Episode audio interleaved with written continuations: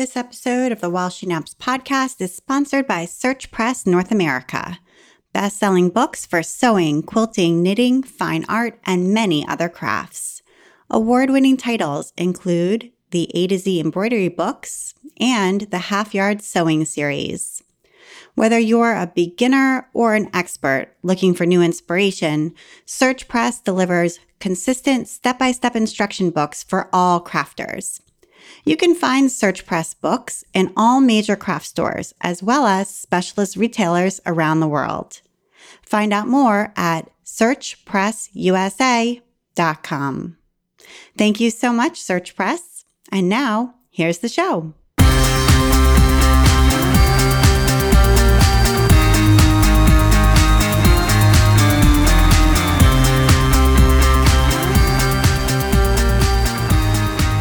To episode 134 of the While She Naps podcast. I'm Abby Glassenberg. Today, we're talking about building a business as a surface designer with my guest, Erin Dollar. Erin is the textile designer behind the home decor brand Cotton and Flax. She's known for her minimalist, modern approach to surface pattern design, and her textile home goods have been stocked in indie retail shops around the world, as well as on the shelves of stores like CB2, Need Supply, and West Elm. In 2016, she launched Arroyo, her first fabric collection for Robert Kaufman Fabrics. And this month, her second collection, Balboa, arrives in stores. Erin Dollar, welcome. Thanks so much, Abby. I'm so excited to talk with you. Yeah, I'm excited to have you. And we've gotten to know each other a little bit through Craft Industry Alliance, where you have done a whole bunch of amazing writing for us, as well as a webinar. So we are super grateful. And you have tons of amazing creative business experience to share. Um, so this should be a really great episode. I'm very much looking forward to talking with you. And um, I'm hoping you can kind of start us off from the beginning and just kind of give us a background on your kind of creative journey and talking about um, where you grew up and um, how your sort of upbringing was as far as creativity was concerned. Were you always a maker? Yeah, yeah, definitely. Um, it's funny now because I feel like uh, the creative things that I'm working on day to day are actually maybe closer to some of the creative things that I worked on when I was younger. Um, I learned to sew when I was gosh, I want to say like early teenage years, my mom um, was generous enough to teach me how to sew when I was probably at my like peak angsty self. So I'm really grateful that she was patient enough to work with me and teach me how to alter my own garments and just do really basic um, sewing. And you know, I it's funny. I think that um, I kind of put that aside for quite a few years while I was in college and kind of early adulthood and didn't pick it up until right before I founded Cotton and Flax. I was much more focused in that interim on visual arts. I was kind of going down this path of becoming a fine artist. I studied fine art in college and um, was really drawn into printmaking. That was kind of my biggest focus during those years. It was something that I discovered and maybe I think my junior year at college. And I just was, I fell in love. It's like this incredible balance between science and art where there's so much in terms of the um, methods and the kind of um, process that's really intricate and requires a lot of focus and attention and um, then obviously the the visual side of it, creating images and um, motifs and imagery that kind of reflect reflected my um, artistic point of view. It was all these different challenges and really captivated me for a number of years. And uh, after university, I moved back to my hometown in Portland, and I think that there was some something there about moving back to my hometown, kind of collaborating with other artists in that city, uh, experiencing the city as like an adult rather than a child, I think it really nurtured something in my creativity that maybe wouldn't have happened if I had stayed in Santa Cruz where I studied or, um, you know, moved to San Francisco where God, the majority of my friends moved after after college. So yeah, coming back to Portland, joining a co op printmaking studio, collaborating with some of those other artists, that's really what led me to textile design. Um, a friend of mine in the printmaking studio was obsessed with quilting and you know, she and I kind of talked about, oh, let's make some custom fabrics with some of this artwork that you're making. uh, let's teach ourselves screen printing and then we can kind of produce some custom fabrics to work into these projects and you know then creating these one-offs pillows tea towels things like that that i was bringing to arts and craft shows. And i was just feeling this pull towards the textile stuff that was just undeniable for me. And that's really where cotton and flax was born from. I see. Okay. So when you were growing up what what did your parents do for work Oh boy, yeah. So it's um it's funny because I didn't really realize it until later, but I think that I did get a little bit of exposure to that kind of entrepreneurial lifestyle because my dad had a bunch of like indie businesses throughout my childhood. And my aunt um, was really really independent as well. She had a floral business and um, you know worked as a, a floral designer for many years. And i got that experience of sitting in her studio kind of um, at the workbench with her. She's putting together all these like different pieces for weddings and events, and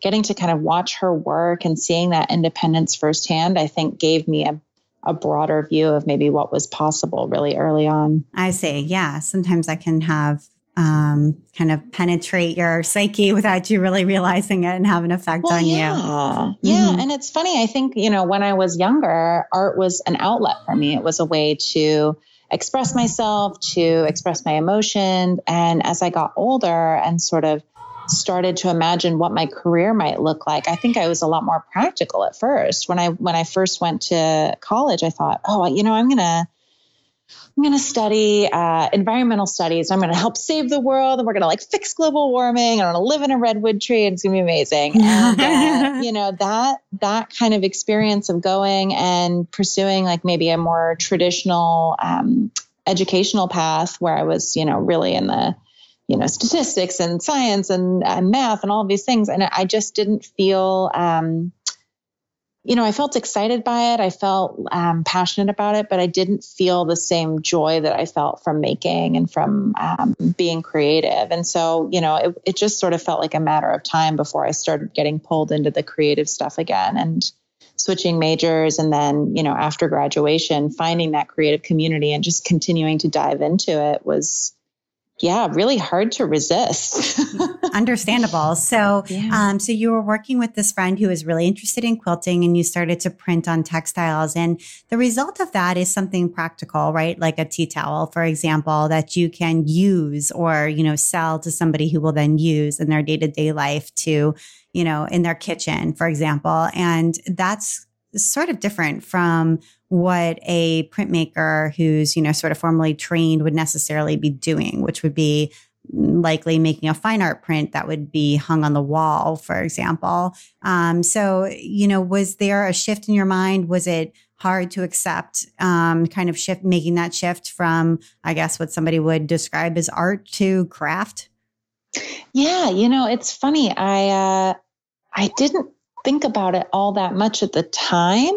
Um, but printmaking is actually, I think, really unique in that it's this art form that's basically set up for you to create multiples. So it's like, in a lot of ways, it's kind of the most um, capitalist sort of art making. I, I, I, guess that's probably not the best description of it because you don't have to be making these enormous editions of things and producing multiples of everything. But um, once you've kind of done the work of setting up a silk screen or, you know, and, some of the more archaic art forms that I was doing, like lithography, you know, levigating the stone, getting it perfectly level, treating it with different acids to get the image to show up when you're printing, like all of this work that you do, you kind of you feel like, oh my God, I've spent all this time setting it up. I better make more than one. Oh my gosh, I need to make this worth my time. So there's already this sort of idea of wanting to see the fruits of your labor kind of multiply in that way. And so when it when we started experimenting on fabrics, it was so easy once we'd burned a screen with my imagery on it. Let's just produce two and then we'll give one to our friend. Oh, let's produce a few more and then we'll bring them to uh, the craft fair that we're doing next month with our fine artworks and just kind of have them on the table and see if people are interested. It was it was sort of just following that interest and the real pull for me was then um, seeing people's enthusiasm around them. And maybe, you know, there was a little bit of excitement that, you know, if if people weren't in the market for a piece of artwork, I think it's a little bit easier for you to kind of say, oh, what about this tea towel or coaster or something that you might give as a housewarming gift? Art is so personal and sometimes I think people hesitate in terms of buying it as a gift for someone else or um, even having more than one in their home of you know something like a, a large poster size print is kind of a, a, difficult ask for people. But you know it's a little bit easier to say oh it's a tea towel. I could have more than one of those in my kitchen. That's okay. And so it seemed like it was a little bit of an easier sell um, when I would go to markets, when I would list things on Etsy at the time, it sort of felt like, okay, well, this is getting more interest in a lot of ways than those fine artworks where you know, maybe I would sell a few a month in a gallery or, um, you know, a, a, handful on Etsy or, you know, whatever that might have looked like. But the, the home goods, it felt like there was a little bit more demand. So I just kind of followed that, that kind of excitement and enthusiasm. Yeah. It's like art for the people, you know, it's just yeah, really accessible. Yeah when you can find a use for it. And I mean, for me, that's always been the draw of craft. Um, you know, I took a lot of fine art classes in high school and some in college as well. And, although my college had very limited offerings, but mm-hmm. be that mm-hmm. as it may, um, I always struggled with fine art because I always felt like it was sort of like limited, the, the utility of it. Like I collect art and I, I love fine art. Don't get me wrong, but the, mm. the, the utility of it always sort of bugged me, like uh, when I was making it myself. Um, but then sure. when I began making things that you could use, I felt somehow such more satisfied. And I think it's easier, as you said, it's an easier ask. It's um, also the price point is often lower, and it's just um, something people can easily understand and digest. Like I get it, I get how this works. And if you're just making the pattern as your art, and the object itself is just something people easily recognize in their own home, they've already got one like it um, that they use all the time, then you know hmm. they they can uh, imagine how it would work for them. So yeah, yeah, definitely. That makes sense. And I think there is some sort of shift in the kind of creative challenge of designing more utilitarian products or doing textile design rather than fine artwork. I think you're thinking about, you know, actually, I think one of the best things that's kind of been pushed back onto my radar as a as more of a product designer, a textile designer, is the sort of ethical component that was a huge part of my life before I became a fine artist. The sort of thinking about the process, the kind of um, the tie to the environment, thinking about using natural fibers rather than things that are essentially glorified plastics.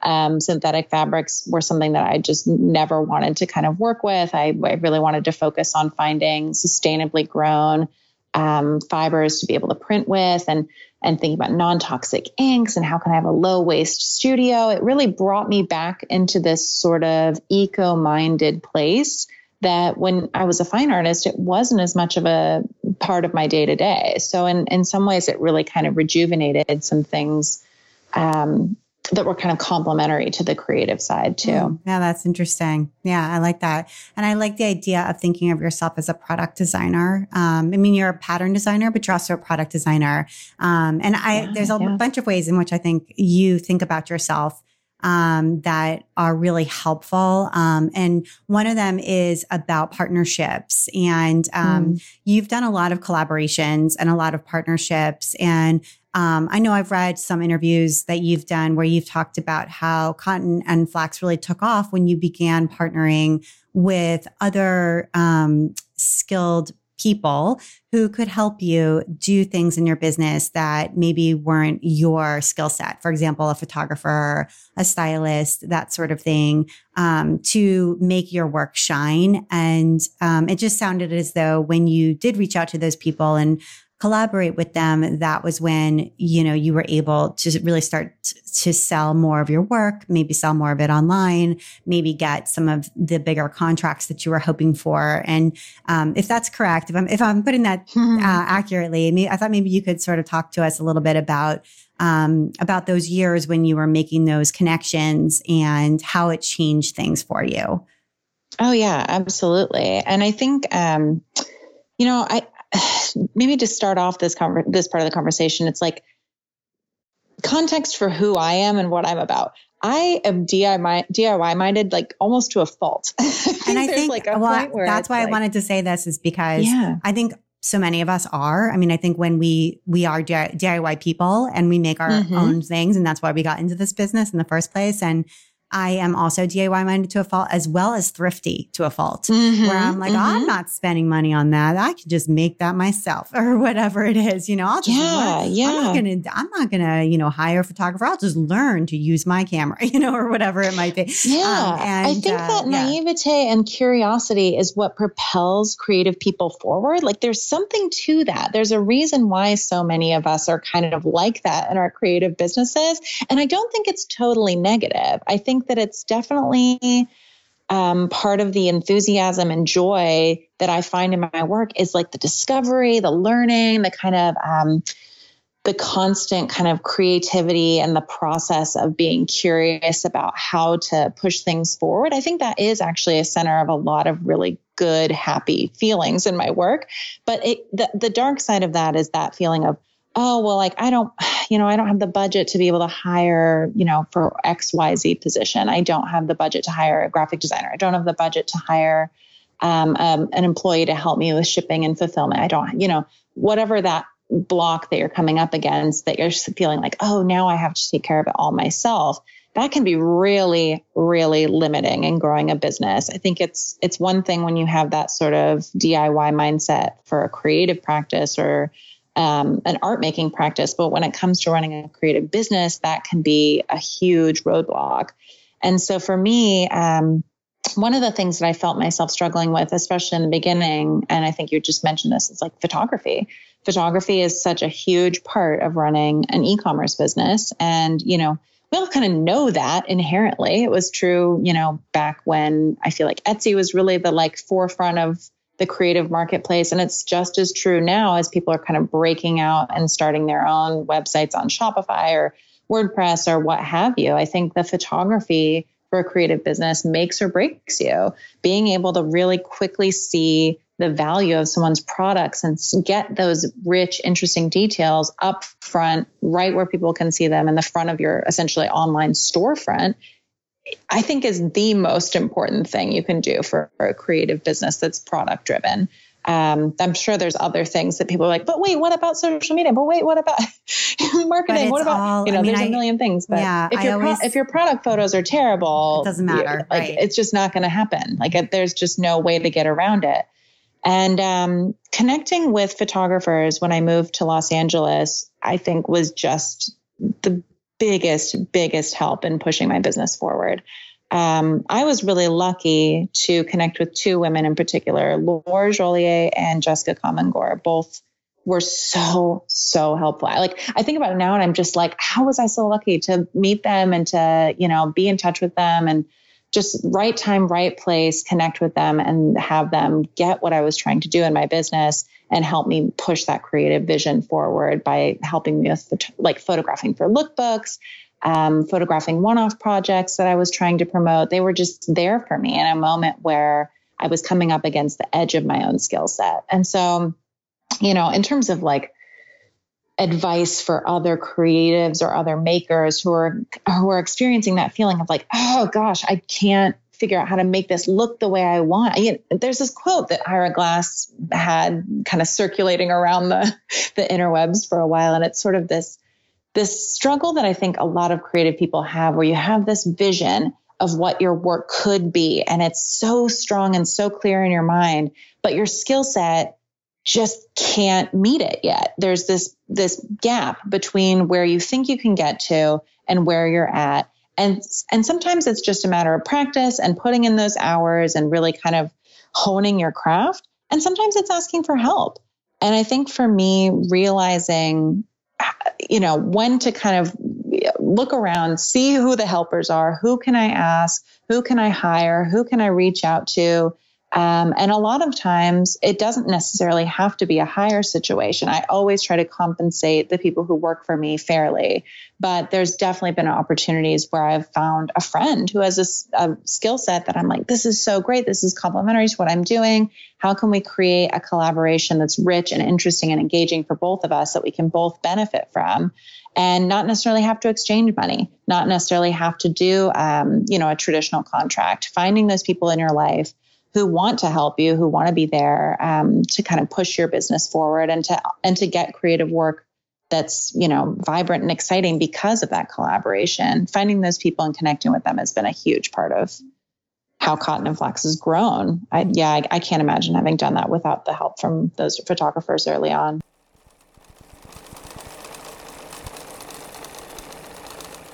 I want to take a minute now to talk with our sponsor, Search Press North America. This is Ann Woodcock from Search Press North America. This is Robert Woodcock from Search Press North America. And what is Search Press North America? Search Press North America is the US and Canada branch of Search Press, which is a leading art and craft publisher in the United Kingdom.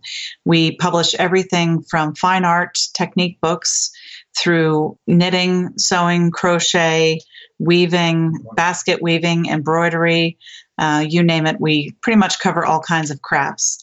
The method and the process for our books is always to have very detailed step by step works to allow you to follow along and learn at your own pace, um, really from expert guidance from people who are running courses and who are traveling the world and showing their craft and their and their art skills. This year, particularly in the sewing and uh, sewing area, we have uh, two great books coming that are just out now called the Build a Bag series that are from the great author Debbie Shore. For her Build a Bag series, uh, she uses a template, a plastic template that is included in the books and shows you how to use that template to make a range of really fun and really gorgeous tote bags and clutch bags and all purpose bags. So these books have been very, very popular. And Debbie is on the Create and Craft television show. And she also has her own YouTube channel where she talks about how to use sewing to create really beautiful masterpieces. Um, Search Press has some very good quilting books, particularly under under the authorship of Carolyn Forster, who is a very, very popular quilter and regularly is teaching courses at Quilt Market and lots of other quilting shows around the US and Canada.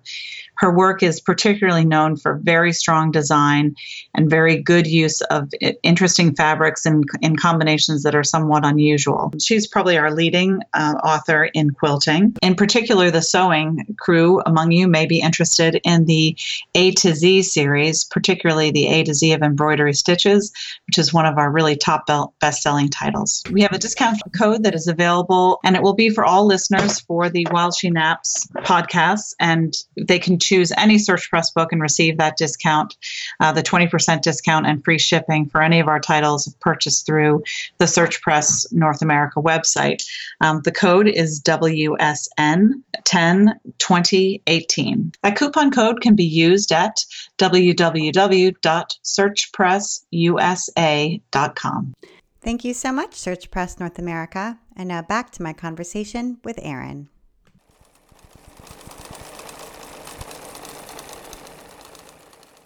Yeah, absolutely. And then you've also partnered with um, different companies that manufacture and make some of your products for you. So you're doing the design and then you're having them make them. So you have, um, I know in Los Angeles, you have some um, folks who help sew some of your products, for example, um, and, yes, and yes. do, yeah, do some of the sewing because you produce um, things that are sewn with the fabrics that you're printing.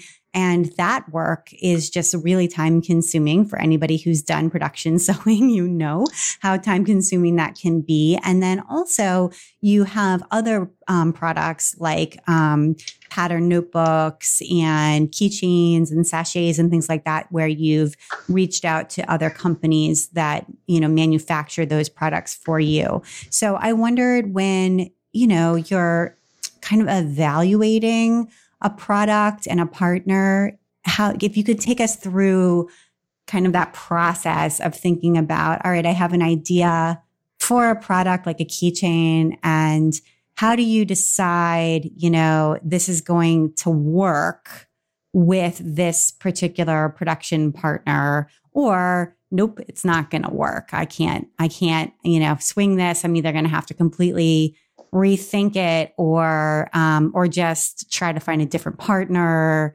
or or something else. Yeah.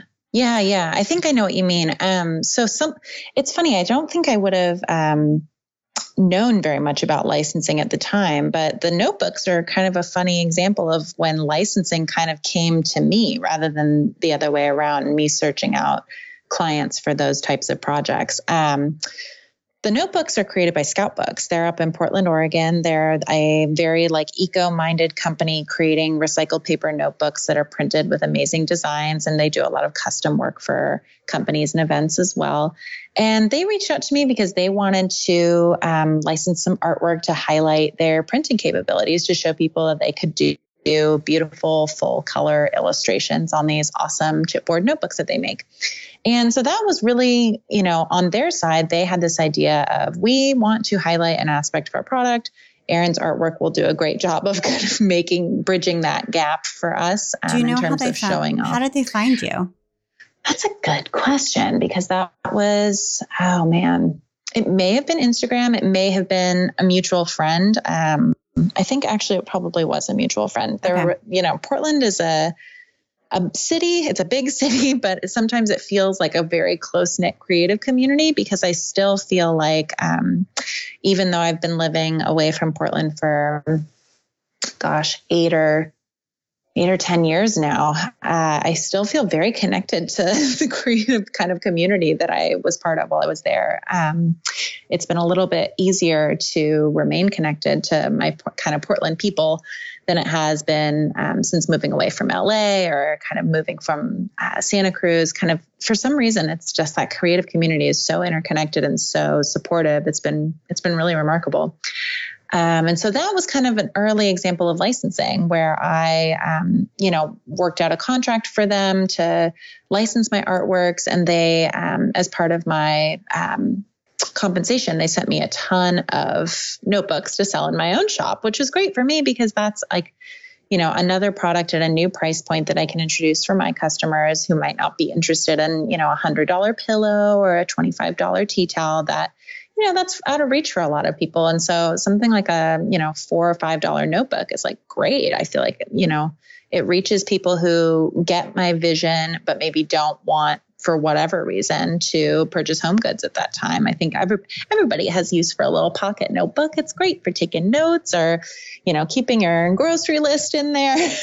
so it's a little, it's kind of like that um, same thing that we were talking about earlier. It's, you know, finding those partners who um, you can have something that really benefits them and and in turn you get something out of that relationship. The best collaborations that I've done are really a two-way street like that. Um, for the other things like the sachets and um, the kind of more hands-on collaborations where I'm working with a manufacturer to produce a product, uh, that to me has been a, a, kind of workaround for my um, Hmm. I'm trying to think of the best way to put this. In a way, it's sort of a lack of interest in hiring a staff to do in house production. And I have zero interest or ambition in becoming a sort of factory manager for a home decor brand. I want to remain focused on the creative side of those projects. I don't want to have an in house team of sewers that I need to kind of be you know, managing and focused on and, you know, calling the sewing machine repairman every day. I would much, much, much rather focus on the creative side of my work, drop off or send out the panels of printed fabric to be able to be made into products, pick them up and they're all done. Like that to me is magic. I love, love, love working with contract sewers rather than producing everything in house. That was something I used to all do myself. And as the company has grown, as the um, as Cotton and Flax has grown, I've really had to look for strategic ways to hand off some of that work because it wasn't serving me to do all the sewing. It's much better for me to be able to focus on creating new designs, f- finding new creative partners and clients to be able to license and um, share my work with the world and to let other people who are, you know, to be frank, like better and efficient at sewing than I could ever be. They're always going to have better tools, better knowledge, and just be more efficient and be able to handle that process way better than I ever could. Okay. And then in your studio itself, though, you are still hand printing the textile. So that is when you say like you you don't want to be a, you know, a factory manager and totally understand that, but you mm-hmm. are still like the, the textiles that are hand printed are still hand printed in your, in your actual studio. And are you doing that entirely on your own or do you have staff that are helping? Yeah, actually. So this is the first year that I've also handed off the screen printing process. And I don't think we've talked much, Abby, since uh, that change happened. Yeah. And I'll tell you a little bit about how how that came to pass because it was actually a really um, difficult and actually emotional part of my business journey to hand off the screen printing to a production partner luckily, I was able to find someone local. Her name is Gina. She runs this incredible um, screen printing studio called Heart and Soul Printing. And uh, it came at a time when my body was starting to feel the toll of too much work, of too much uh, physical labor, not enough time, you know, exercising, doing strengthening exercises for my back, which had been kind of feeling the pinch of all of that time sitting at a sewing desk, all of that time reaching and pulling the screen down and, you know, doing each, printing each piece by hand, that really labor intensive process to create my products. It just took a toll on my body. And uh, in November of last year, I had my back go out for the first time in a really, really bad way. And it completely derailed my business for about a month um, anyone who's listening who runs a creative product business understands the implications of being essentially unable to work during the busiest holiday season time. It's it's horrifying. Oh my like, gosh, yeah. And all of us kind of have this in the back of our mind of how um, you know this is true of everyone really, but it, I think especially creative people, we feel this intense sort of feeling of our work is tied to our bodies. If you're a painter, what would happen if your hands suddenly, you know, if you had carpal tunnel or arthritis in your hands and weren't able to hold the brush in the same way? It's it was the same for me in my back. When my back went out, I couldn't print anymore. I couldn't sew anymore. I needed to be um, standing up every hour, or else I would have horrible uh, stabbing pain in my lower back. And so it really disrupted my normal workflow but beyond that, it showed me how unsustainable the way I'd been working was. And, you know, as much as I feel like I, I probably wouldn't believe have believed anyone if they had come to me when I was, you know, 28 when I was starting my business and said, "Oh, hey, you should really make sure you're doing strength training and making sure that you're keeping your body in peak physical condition because this is going to catch up with you. I think if someone had said that when I first started my business, I would have waved them off and said, yeah, yeah, yeah, sure, sure, sure. I'm going to definitely make time for that. Um, but yeah, it came back to bite me in a big way. And so, um, for me, I had already at that point started to find those sewing connections, the contract sewers in Los Angeles who were helping me to produce work and that was out of necessity. I, there, were, there weren't enough hours in the day for me to be able to sew all of the things that were going out the door for wholesale orders. But the printing was precious to me. It was how I started the business. It was um, the crux of it all. I started this journey as a fine art printmaker, and I had a real block in my mind about how to hand off that part of the process and to still feel authentic in my business and to still feel connected to the business. Um, I was scared. I was worried that once I handed that off, that people would not like the brand in the same way or would um, look at me as a sellout in some way. But it, you know, I had reached a point where it just wasn't an option anymore. And finding Gina, finding someone local who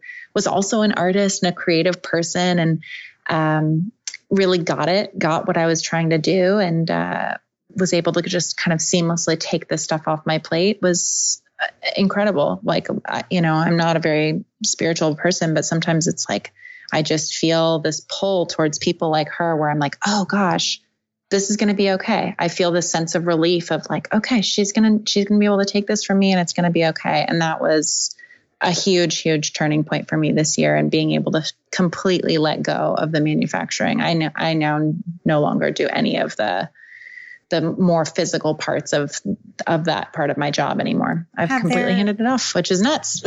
yeah. Have there been I mean, in the beginning when you and Gina were getting to know each other, mm. were there things that she, you know, product that she brought to you where you were like, mm, this isn't quite me. You know what I mean? Like mm. that's my issue is like the training piece, you know, and like mm. getting to know each other. And then the beginning part where, you know, they think that, that the person thinks that they're doing it right, but your eye and your standard of the way that you've done it all along you know, mm. it just, you're like, that's not quite right. It doesn't look like me. It doesn't look the way that I do it. And then, you know what I mean? I totally hear what you mean. Yeah. And I think that the, um, the thing that I really learned was I was doing so many weird things in my studio because I'm because I'm partially self-taught at silkscreen printing. Like going and working with Gina in her studio and you know, at the beginning I kind of would sit in her studio and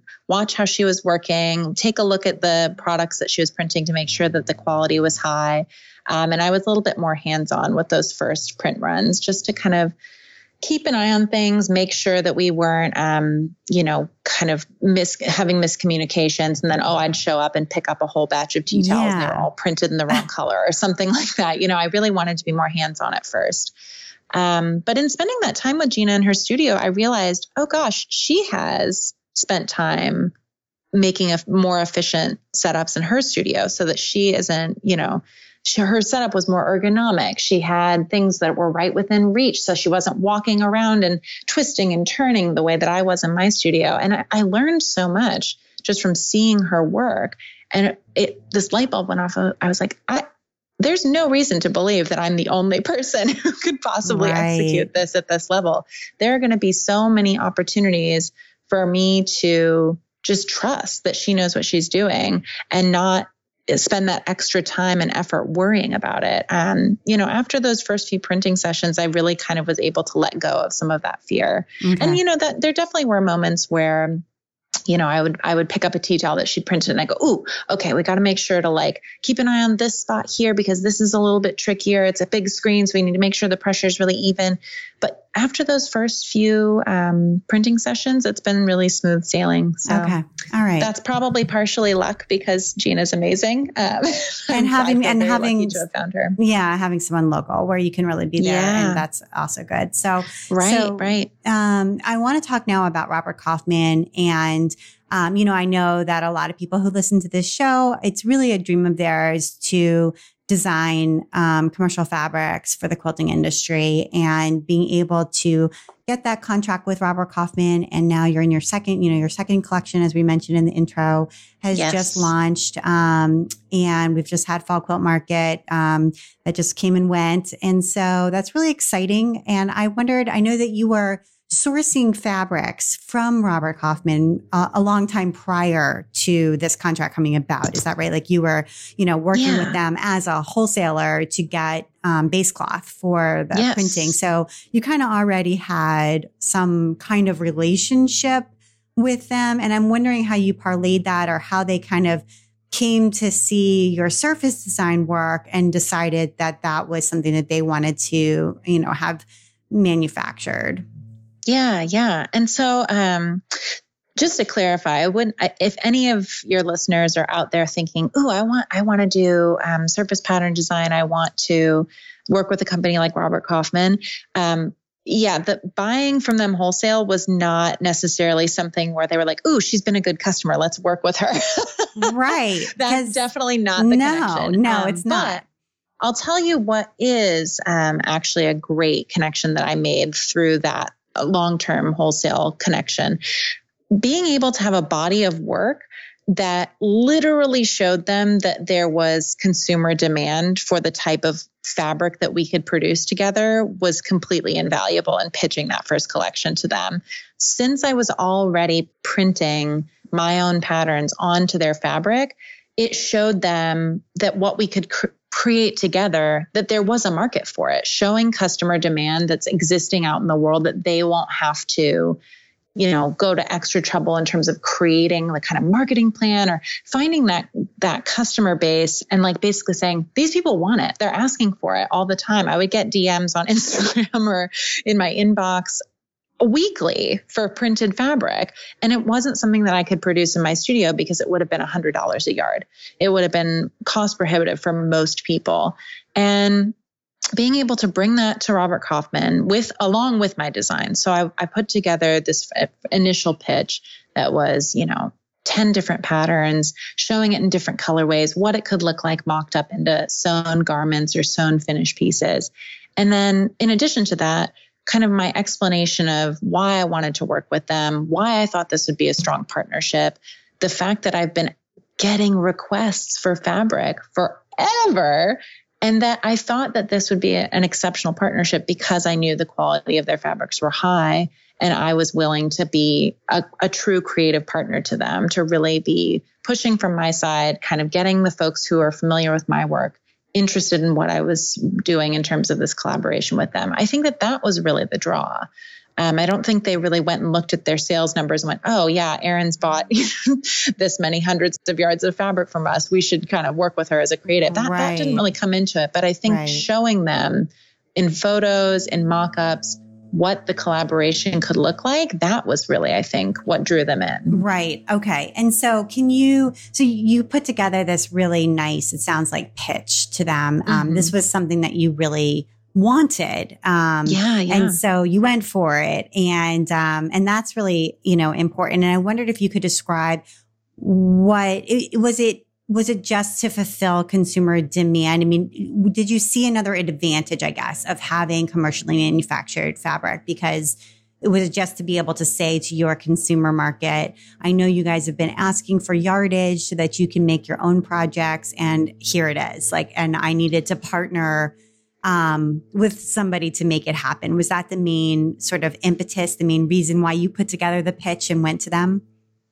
Yeah, absolutely. I mean, and for me, it's been um, really kind of a, a, lifeline for me in my business, figuring out kind of long term uh, where I want the like revenue to come from. I knew that um, producing things wholesale for a handmade business is challenging. The profit margins are really tough, and I knew that long term I wasn't going to be able to grow the business into um, the kind of revenue area that I wanted with wholesale alone. I needed to develop a stronger e commerce. I needed to develop licensing partnerships where I could be earning royalties.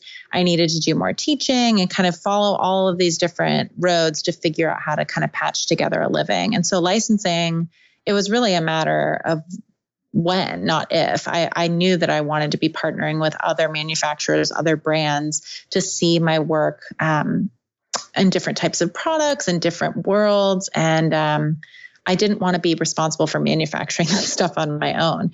I think that that's really where, for me, the creative pull is the design work and the the artwork that I make. It's not the the manufacturing side. I, I love the screen printing stuff, but you know, one especially now this year as I've kind of set that aside, I'm realizing the joy for me is in the design, is in the creative work. And I'd like to bring more of that to my daily life. The reality of being a textile designer at Cotton and Flax is that only a very small amount of my time is actually spent creating artworks.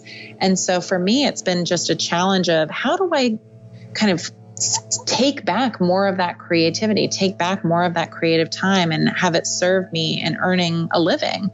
Um, and so partnering with Robert Kaufman was, yes, partially because I was getting so many inquiries from my customers. When are you going to make fabric? And wanting to see them happy and wanting to provide something beautiful and high quality for them. And also partially thinking about the long term growth of my business. Yeah. And I love um, the idea of partnership. So the way that you're seeing Robert Kaufman in your business is they are a partner who produces mm-hmm. your fabric. Yeah, um, and yeah, I love, absolutely. yeah, and I love seeing it that way. Um, it, it, I don't know. There's something about that mindset that I think is really healthy. Um, it keeps you um, as an independent person, as an independent business.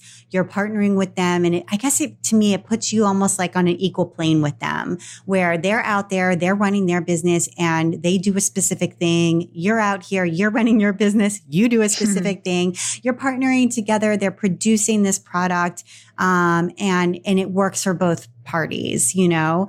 Um, and yeah. I guess sometimes yeah. I feel as though that in the quilting world doesn't feel as equal. Um, sometimes it feels as though the company meaning the fabric company has more power and the designer feels sort of less powerful.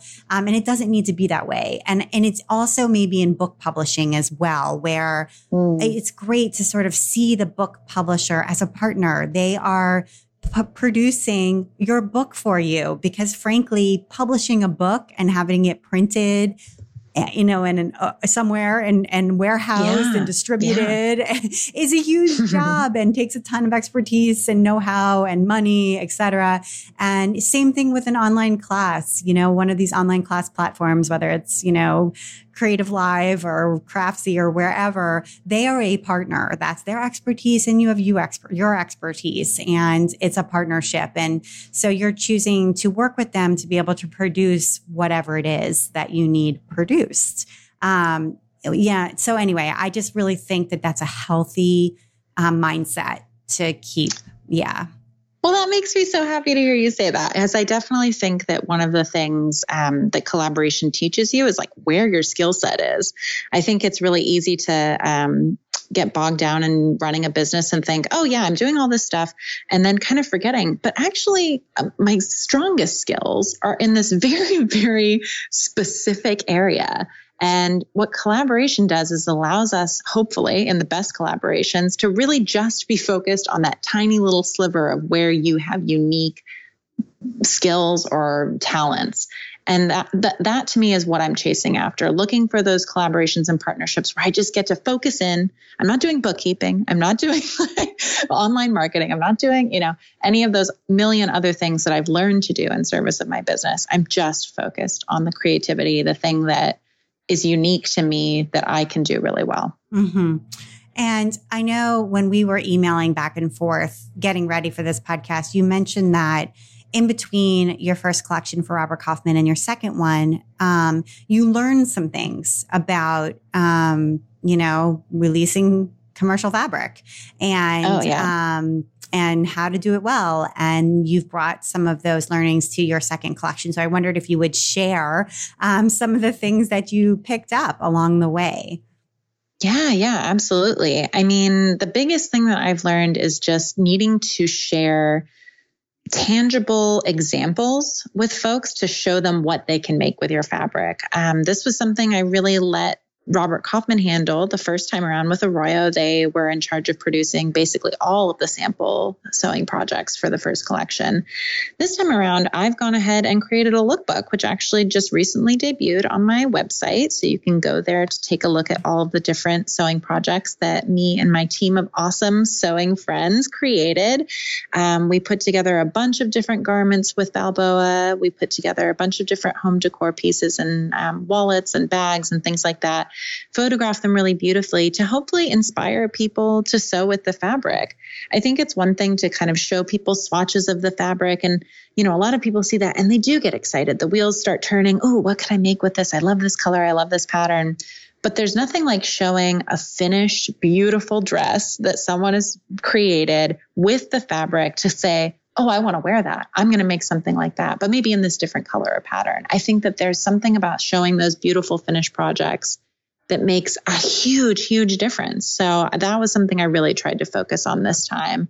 And luckily, here in San Diego, there is no shortage of awesome, talented makers and sewers that I've been able to collaborate with on this. It's again like another time when I might not be a really strong garment sewer, but gosh, I know like 15 people who are. So it's just been a matter of connecting with them, giving them fabric, working with them to develop what projects do you want to work on and and it feels like a true partnership there because they're excited to get an opportunity to sew with fabric that isn't commercially available yet. They're going, "Ooh, I get early access. This is great." And you know, some of them even have sewing pattern businesses where they get an opportunity to sew with this brand new fabric, an example for their own lookbook, that then it's kind of two birds with one stone, right? Um, a great example of this is Alina Design Co., who I partnered with on one of the projects for Balboa.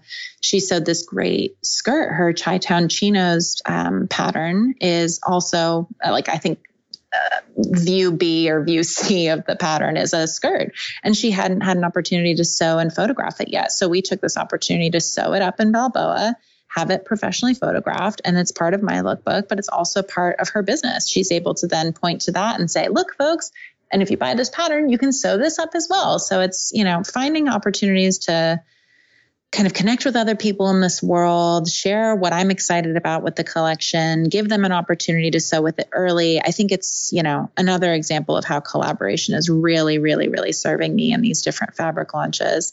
And I hope it gets people excited to sew with it. So, yeah, I think especially when you run an online fabric shop, where mm. somebody can't unroll the bolt. You know, when you go to a fabric shop in person and you're thinking of buying some fabric, you often will take the bolt of fabric, lay it out on the table and unroll the bolt a little bit and kind of see a half yard in front of you and decide, right. you know, how it looks. Um, yeah. and that will, you know, convince you or not convince you whether you want to have some cut and take it home. Um, when you can't do that, you know, when you're looking online at a picture and often the picture is a little square, um, mm-hmm. what mm-hmm. convinces you in that moment is the next photo in the listing, which is the picture of the dress or the picture of the project um, sewn up with the fabric. And if you don't have a, a, choice, you know, if you're not able to see that or see a few of those, um, it's really difficult to to choose to buy that, you know, that that piece of fabric. So I think for an online shop um, and for online shop owners, those sewn up projects um, and if they can pull them from your lookbook, I think that's, you know, really, it, it's really helpful. So, yeah, yeah, absolutely. Because, and that's, you know, not to um, put down Robert Kaufman's efforts because they do a ton on their marketing side as well. But in terms of photography, they end up kind of stopping after they've got photos of the different swatches, photos of a few projects. That's kind of it for them. They do so many different collaborations and so many different collections that if they were to do extensive photography for every single collection, uh, they they would probably go out of business. Like I have no idea how they manage all of that creative creative work. And so, um, you know, as a partner, that's something that I'm able to take on and say i will do some of the lifting for this marketing as well. Um, even though you know, I think both of us are responsible for marketing the collection. I think that that's something that I was really eager this time around to do a little bit more of the heavy lifting and creating those sort of secondary images of the finished products. Mm-hmm. Plus, that's an opportunity for me to really make sure that those images are on brand, that they fit with the rest of the work that I create for cotton and flax, that there's no like kind of mismatch in terms of quality or in terms of the style of products that are um, getting made into samples. And so it's more creative control for me, as well as an opportunity for more eyeballs to get on the work and to get excited about sewing with it. Mm-hmm. Um, and you've recently opened a retail store, which you yes. can see a picture of on your Instagram. It's adorable. So, um, I know, you know, that was sort of, you were humming and hawing, like, is this really, you know, like the next right step? It's expensive. Mm-hmm. Um, mm-hmm. it's mm-hmm. a commitment. You sign a lease, you've got a space, you've got to have um, somebody there to open it up and you got to stay there while it's open. you know, I mean, yeah, it's, yeah. it's a commitment um, to have a, a, retail space. So I wondered if you could just talk briefly about the decision to do it um, and what some of the benefits you see um, of actually having a physical place where people can come and shop. Yeah, definitely. Um, so the retail shop was a surprise. I didn't think I was going to be doing that this year. I didn't think that that was within my reach um, for the next year or so. It also wasn't a huge priority for me in terms of where I thought the brand was going next. Um, you're right that there are a ton of uh, things to consider when you're deciding whether to open a retail shop, one of which is staffing uh, thinking about how much you want to be essentially tied to the space, um, thinking about, okay, who's going to be there during normal retail hours if I'm not. It's, it's a huge amount of the reason that I think it is sort of a drawback or a distraction to have your office be open to the public. Um, there's definitely things that um, in the last month of having it open, I'm realizing, ooh, okay, I'm going to need to figure out how to work around this because it's definitely different than my last space, which was a fourth floor walk up in a concrete industrial building where no one would have come to visit. No one would have been, you know, walking by and just, oh, I'm just going to peek in and see what you're up to. This is a totally different experience for me. Um, part of the reason that I jumped on it was that the rent was actually reasonably affordable um, compared to what I was spending in my uh, more industrial creative space. This was only about 20% more. And I felt like that type of opportunity doesn't come along very often. Uh, finding something that's reasonably within my budget. It's uh, to be completely clear, it's a micro retail space. Yeah, it is beyond tiny. It's, it's adorable. 130 square feet total. Okay, so yeah. it's I'm doing a lot with the space, but it's not like this big expansive sort of retail shop. Something like that I, I wouldn't have been able to do because the amount of capital you need to fill those shelves, to buy wholesale, to produce work to fill those shelves would have been completely unattainable for me. So this was really um, kind of best case scenario, finding a place that was small enough that I could afford to stock the shop, small enough that I could afford a very small amount of renovation and building displays uh, small enough that I'd be able to, um, you know, cover the cost of, you know, just the basic utilities and kind of all of the, you know, all of that stuff. Air conditioning, you know, for a giant retail space is something that I feel like, oh my God, when I saw sticker price of some of that stuff for friends who are running shops, I'm like, oh God, what am I getting into? But, you know, the size actually ended up being a huge benefit for me. It's small enough that I can kind of handle the basic logistics, big enough that I can still use it as a place for my creative office, my design studio. I'm in there, you know, 5 days a week working on design projects. People can kind of come and see what I'm up to. And it's an opportunity for me to highlight my work and to show it off in a new way and allow people locally to discover it in an organic way. That wasn't something that was going to happen in my old space. So it's definitely a trade off there are definitely new challenges that I am working to overcome, but uh, you know, it was a unique opportunity and I'm glad I jumped at the chance. That's for sure. Yeah. I'd love to check in with you in a year and see how you feel about it because it's, yes, it's yes. new and it's different and it's a, it's a, it's a dream a ton of people have and you're doing it. So, you know, yeah, there's, as you yeah. said, there's ups and there's downs. So we'll talk later on and see how yes, you're feeling absolutely. That's really cool. So, um, uh, I want to, um, I want to just make sure that we have time to, um, to get to your recommendations because you've yes. got some really good ones. And um, one of them is Knitwit Magazine. And I have to admit that I don't knit.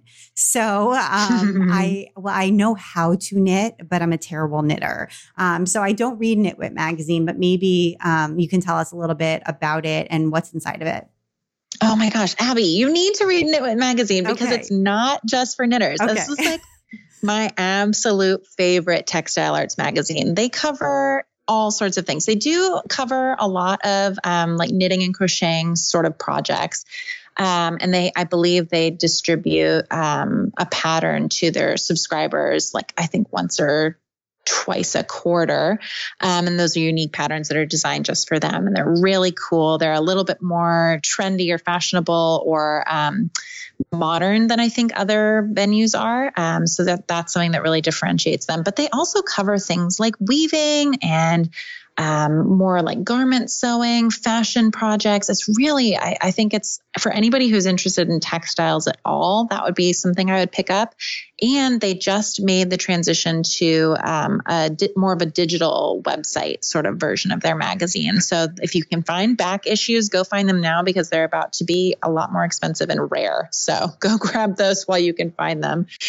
Um, but yeah, it's run by this amazing designer, Zinzi from Los Angeles, who I had the opportunity to meet while I was living there. And I just think her creative vision is just so on the mark. Really, really different than a lot of the other things that I'm seeing in that world. Okay, I'm gonna I'm gonna get one and and uh, and take a look because I love yes. magazines. So you're gonna love it. Okay, that sounds good. Um, and you use the Get to Work book, which is made by um, Elise Blaha Cripe, and um, you're it sounds like you must be a paper planner person. I am actually a digital planner person, so I can't use a paper planner. I made the switch like a couple of years ago. I never thought I would, and then I did, and now I can't go back. So I can't get a paper planner, but I love Get to Work Book and I love Elise and I listen to her podcast and I follow her on Instagram and I followed her for years. so I'm super familiar with this product, um, but I'm not a user of this product. So you are a yeah, user. So tell yeah. us what you like about it. I'll tell you, I was not a paper planner person until I got this. And honestly, I have just been in awe of how much Elise gets done. She's somebody who I connected with when I moved to San Diego, and she's just like she's no joke. She is really as productive as she seems on Instagram. Like she is getting things done in a really methodical, but like not stressed out basket case way. Like I feel like I am a lot of the times. One of the things I think that, about like, yeah, one of the ahead, things yeah. that she always says is like you know she has mantras like she has different like Mhm. and and one of the things in get to work book is like there's phrases on the different Mm. months right like that Mhm, are you mhm. know to, meant to sort of help you be productive or you know get through your to-do list or whatever and one of yeah, one of her phrases is there is enough time and i i just love that one because i often am like there's not enough time It's just not gonna Um, happen. Yep. yeah Mhm. and and then i'm like no there is enough time and that just it, like it calms Yeah. me down so I love that. Yeah. One of my favorite things about the planner is that it has this area at the end of every month where you can kind of do like kind of like a monthly check in of like, here's what went great. Here's what I'm still working on. Here's what I need to stop working on. Here's what we're like letting go of. Here's what we're going to start up next month. And it kind of gives me this opportunity to just slow down for a second, check in with what's working, what's serving me in my work and my business and my creativity, what I need to like immediately put down because it's like causing too much stress or it isn't going anywhere. It needs a break, whatever that might mean. Um, it's it's something that I wasn't doing before when I was more in the kind of Google Calendar world, and it just sort of felt like all I was doing in there was shoving tasks further and further into the future as I kind of backed up and got behind on things. And this I feel I feel like is more mindful. It's more um, there's more intention behind it rather than just sort of feeling like I'm constantly in catch up mode. hmm okay i like that and then your last one are the free online classes available at Creative Live, which it sounds like you listen to in the background while you're packing orders. And just in full disclosure, I have a class on Creative Live as well. And so do you. You have classes on Yeah. Creative Live and it's a fun experience to go and teach those classes and then, um, and have them there. But I don't often turn them on. Um, Creative Live, you can buy the classes, but then they also sort of re-air them on a schedule, right? And then they, you can Mhm. kind of tune in and sort of see whatever happens to be on, kind of like on Yeah. TV sort of thing. And I wasn't really super familiar with them until I went to teach for them. I taught two classes. I taught a um, creative marketing class that's really focused in on uh, growing an authentic social media presence, and I taught a screen printing class for them. And that experience was incredible for a lot of reasons, which we could talk about another day. But one of the things that I discovered after teaching for them was that they are constantly streaming classes for free. You don't get to choose which classes. Um, it's kind of like a selection of 10 or 12 that are available each day that are kind of random.